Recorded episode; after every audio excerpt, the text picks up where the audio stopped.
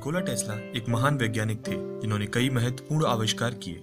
आज हमारे घरों में जो बिजली पहुँचती है, वो एसी सिस्टम, अल्टरनेटिव करंट के माध्यम से ही पहुँचती है, जिसका आविष्कार निकोला टेस्ला ने ही किया था। इसलिए टेस्ला के बारे में कहा जाता है कि वो वह व्यक्ति है जिन्होंने पृथ्वी को प्रकाश से सजाया।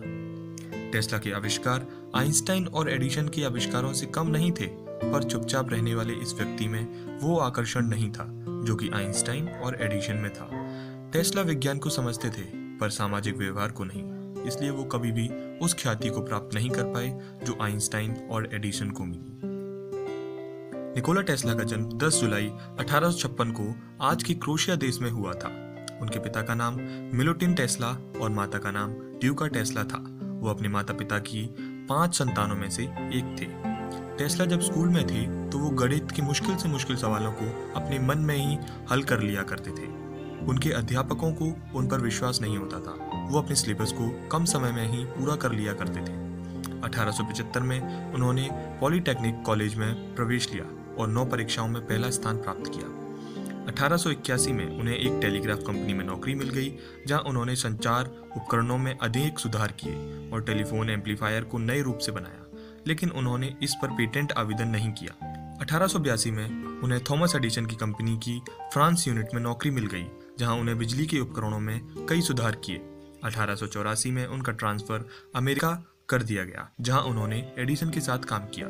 टेस्ला का थॉमस एडिशन के आविष्कारों में बहुत बड़ा योगदान रहा है, पर कुछ कारणों से दोनों में विवाद हो गया और टेस्ला ने एडिशन की कंपनी छोड़ दी। एडिसन की कंपनी छोड़ने के बाद उन्होंने अपनी स्वयं की कंपनी खड़ी की, जिसमें एक उद्योगपति ने उनकी सहायता की। जब उन्होंने एसी बिजली प्रणाली को दुनिया के सामने रखा तो उनकी और पूरी दुनिया की किस्मत ही बदल गई। एसी प्रणाली ने दूर दूर तक बड़ी आसानी से बिजली पहुंचाई और काफ़ी सस्ती भी की। आज भी पूरी दुनिया में एसी सिस्टम द्वारा ही घरों में बिजली उपलब्ध कराई जाती है। इसके बाद टेस्ला ने कई और आविष्कार किए और 7 जनवरी 1943 को छियासी वर्ष की उम्र में उनका देहांत हो गया। निकोला टेस्ला की कुछ मुख्य खोजें। पहली, एसी बिजली। दूसरी, बिजली से चलने वाली मोटर। तीसरी पहला जल विद्युत पावर स्टेशन चौथा रेडियो और टेस्ला रॉड पांचवा वायरलेस संचार. निकोला टेस्ला के बारे में कुछ रोचक तत्व. निकोला टेस्ला ने हज़ारों किताबों को पढ़ा था।